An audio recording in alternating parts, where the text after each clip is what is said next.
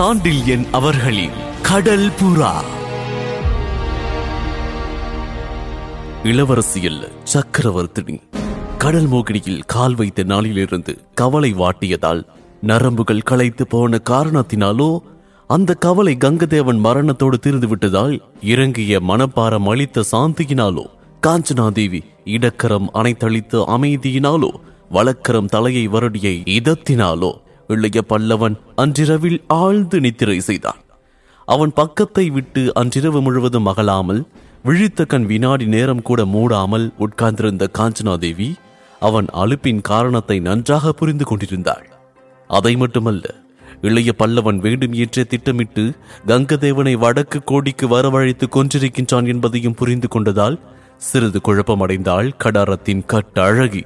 காரணம் இன்று யாரையும் கொல்லும் சுவாபம் இளைய பல்லவனுக்கு இல்லை என்பதை அவள் நன்றாக அறிந்தே இருந்ததால்.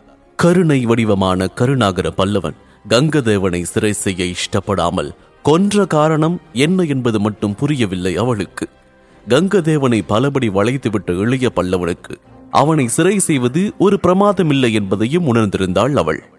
அப்பொழுது கங்கதேவன் உயிருடன் இருந்தாலும் அவன் மாலுமிகள் இருக்கும் நிற்கதியான நிலையில்தான் அவனும் இருப்பான் என்பதையும் ஆகவே அவனை கொல்லாமலே கடல் மோகினியை இளைய பல்லவன் வசப்படுத்தி கொண்டிருக்க முடியும் என்பதையும் ஊகித்துக் கொண்ட காஞ்சனா தேவி அப்படி இருக்க இவர் ஏன் கங்கதேவனை கொன்றார்? என்று தன்னை தானே இருமுறை கேட்டுக்கொண்டும் விடை காணாது குழம்பினார் ஒருவேளை என்னிடம் அவன் நடந்து கொண்ட முறையின் காரணமாக கொன்றிருப்பாரோ? என்று தன்னை கேட்டுக்கொண்ட காஞ்சனா தேவி அந்த நினைப்பின் காரணமாகவே மகிழ்ச்சிக்கும் நாணத்துக்கும் வசப்பட்டாள். இப்படி பலவித சிந்தனைகளோடு அந்த இரவின் மீதி இரண்டு ஜாமங்களை கழித்த காஞ்சனா தேவி பொழுது புலர்ந்ததும் இளைய பல்லவன் உறங்குவதைக் கண்டு அவனை எழுப்ப இஷ்டப்படாமல் தான் மாத்திரம் வெளியே செல்ல பஞ்சனையை விட்டு இறங்க முற்பட்டாள். ஆனால் அவள் இறங்கவில்லை. திடீர் என்று புரண்டு மல்லாந்து படுத்த இளைய பல்லவன் தனது வலது கையால் அவள் இடது கையை பற்றி படுக்கையை விட்டு அவள் நகர முடியாமல் தடுத்தான். காஞ்சனா தேவியின் கருவிழிகள் இளைய பல்லவனை நன்றாக நோக்கின. அவற்றில் பொய்க்கோபம் துளிர்த்து கிடந்தது. ஓஹோ அப்படியா? என்று அவள் சொற்களிலும் போலி கோபம் மண்டி கிடந்தது. இளைய பல்லவன் கண்களில் மகிழ்ச்சியும் விஷமமும் ததும்பிக் கொண்டிருந்தன. அப்படியா? என்று உதடுகளிலிருந்து உதிர்ந்த ஒற்றை சொல்லிலும் அந்த விஷமம் நன்றாக துணித்தது. உறங்கியது பொய்தானா? என்று அவள் பவள இதழ்கள் உதிர்த்த சொற்களிலும் அந்த காதல் கோபம் சொட்டிக் கொண்டிருந்தது. இல்லை பொய் இல்லை. அப்படியானால் விழித்தது? அதுவும் பொய் இல்லை. எப்படி இரண்டு பொய் இல்லாமல் இருக்க முடியும்? கருணாகரன் பொய் பேசும் பழக்கம் கிடையாது. இதை சொன்ன இளைய பல்லவன் இதழ்களில் இளநகை அரும்பியது. காஞ்சனா தேவியின் இதழ்களில் இளநகையும் இன்ப துடிப்பும் கலந்து உலாவின. நீங்கள் சொல்வது எனக்கு விளங்கவில்லை. என்றாள் அவள். ஏன் விளங்கவில்லை? இங்கு நான் வந்து படுத்தது முறங்கிவிட்டேன். அது உண்மை. நீ என் பக்கத்தில் உட்கார்ந்திருந்தது கூட எனக்கு தெரியாது. என்றான் இளைய பல்லவன். தெரியாதா? காஞ்சனா தேவியின் கேள்வியில் அவன் நம்பிக்கை பூரணமாக ஒழித்தது. தெரியாது என்றான் திட்டமாக இளைய பல்லவன். தெரியாது என்பதற்கு என்ன அத்தாட்சி? நான் உறங்கியது அத்தாட்சி. அது எப்படி அத்தாட்சி ஆகும் நீ பக்கத்தில் உட்கார்ந்திருப்பது தெரிந்தால் எனக்கு அப்படி உறக்கம் பிடிக்கும்?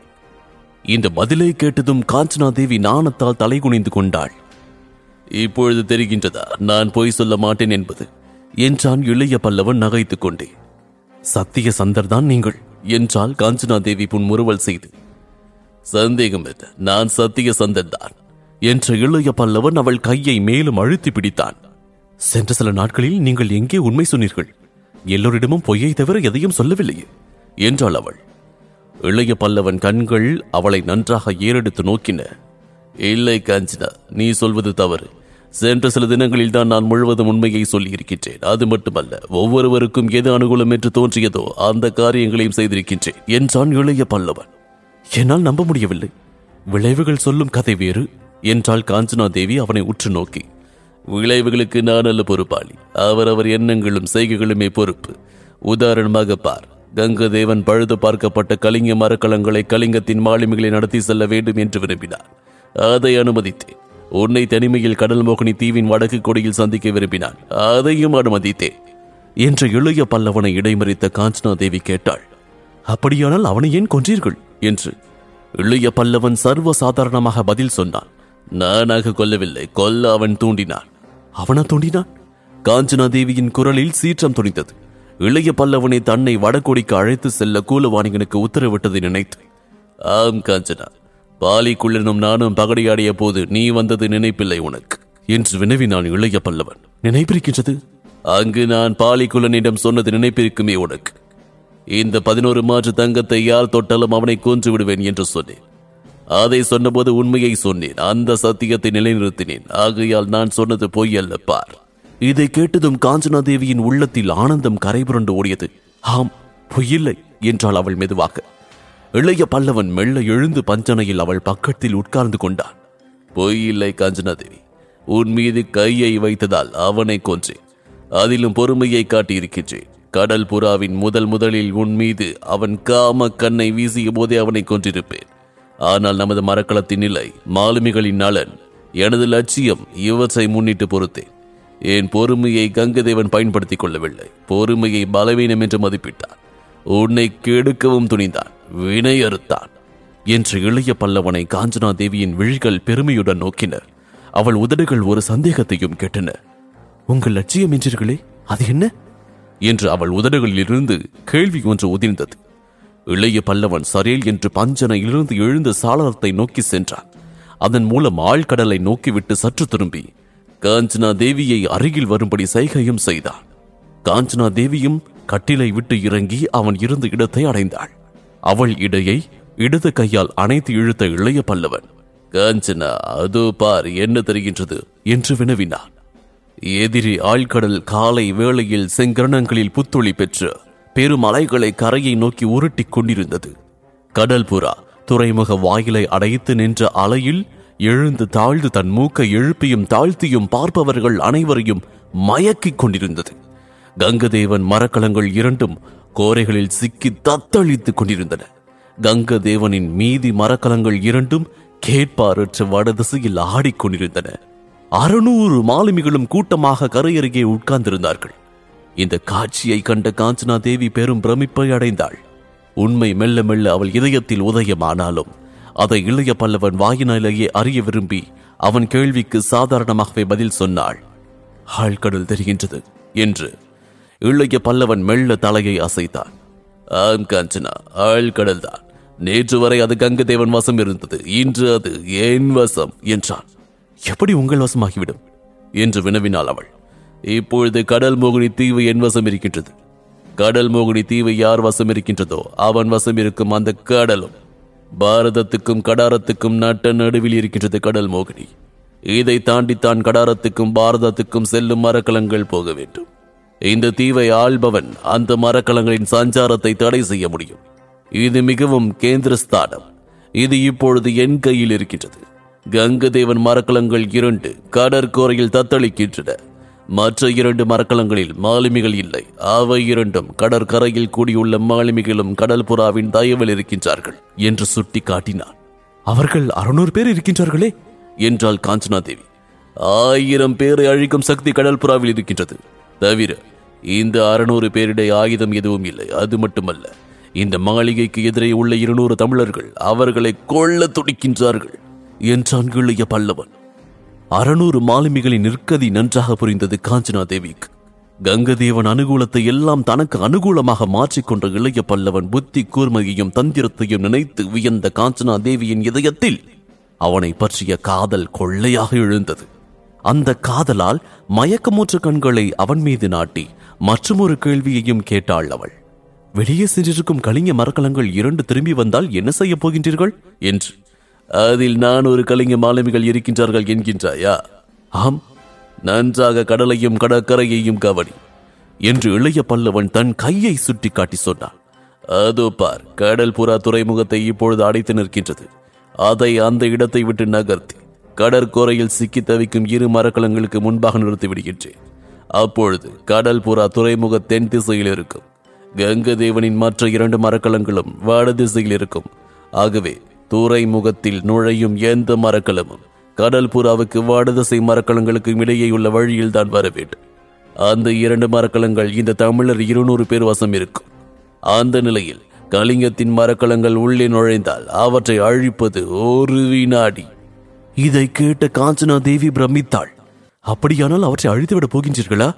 என்றும் வினவினாள் இல்லை அழிக்கப் போவதில்லை. அந்த மரக்கலங்கள் எனக்கு தேவை. கடல் புறாவும் மற்ற ஆறு மரக்கலங்களும் சேர்ந்தால் நல்ல கடற்படையின் ஒரு பிரிவு ஏற்படும்.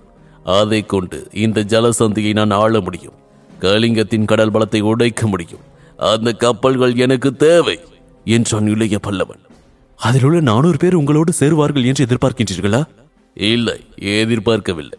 தவிர கலிங்கம் நமக்கு விரோதி. அதன் மாலுமிகளை நம்பி நம் கடற்படையில் சேர்க்க முடியாது. அந்த இரண்டு மரக்கலங்களும் வந்ததும் இந்த தீவு பழையபடி இருக்கும். எந்த விதமான வித்தியாசமும் காணப்பட மாட்டாது. நானூறு மாலுமிகளும் கரைக்கு வந்ததும் அவர்களை வளைக்க ஆயிரம் பேர் இருப்பார்கள்.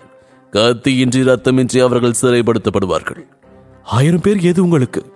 அது உள்ள அறுநூறு மாலுமிகள். கங்கதேவனுக்கு பயந்து காட்டுக்குள் ஓடிய தமிழர் என்று அவன் சொல்லி முடிக்கும் முன்பே ஆமாம் காட்டுக்குள் தமிழர் இருப்பது உங்களுக்கு எப்படி தெரிந்தது? என்று வினவினாள் காஞ்சனா தேவி. இளைய பல்லவன் அவளை நோக்கி திரும்பினான். தேவி எப்பேற்பட்ட கொடியவனும் ஓர் ஊர் முழுவதையும் அழிக்க முடியாது. தப்பி செல்பவர் இருக்கவே இருப்பார்கள். தப்பி சென்றால் இங்கு காட்டுப்புறத்தில் தானே இருக்க வேண்டும். ஆகவே காட்டுப்புறத்தை கண்காணிக்க முதலில் சேந்தனை அனுப்பினேன். மனித நடமாட்டம் இருப்பதாக சேந்தன் செய்தி கொண்டு வந்தான். பிறகு இரவுகளில் நானே சென்றேன். சிதறி கிடந்த தமிழர்களை ஒன்று திரட்டினேன். இந்த கொள்ளை மாலுமிகள் எதிர்த்தால் அவர்களை சமாளிக்க ஆயுதபாணிகளாக வடக்கு கொடியின் காட்டு முகப்பில் வரும்படி தமிழர்களுக்கு உத்தரவிட்டிருந்தேன். நீதான் பார்த்தாயே அவர்கள் வந்ததை என்றான். ஆம் பார்த்தேன் என்றால் காஞ்சனா தேவி அவன் ஏற்பாடுகளின் பக்குவத்தை நினைத்து. ஆனால் சண்டைக்கு அவசியமில்லாது போயிற்று அப்பொழுது.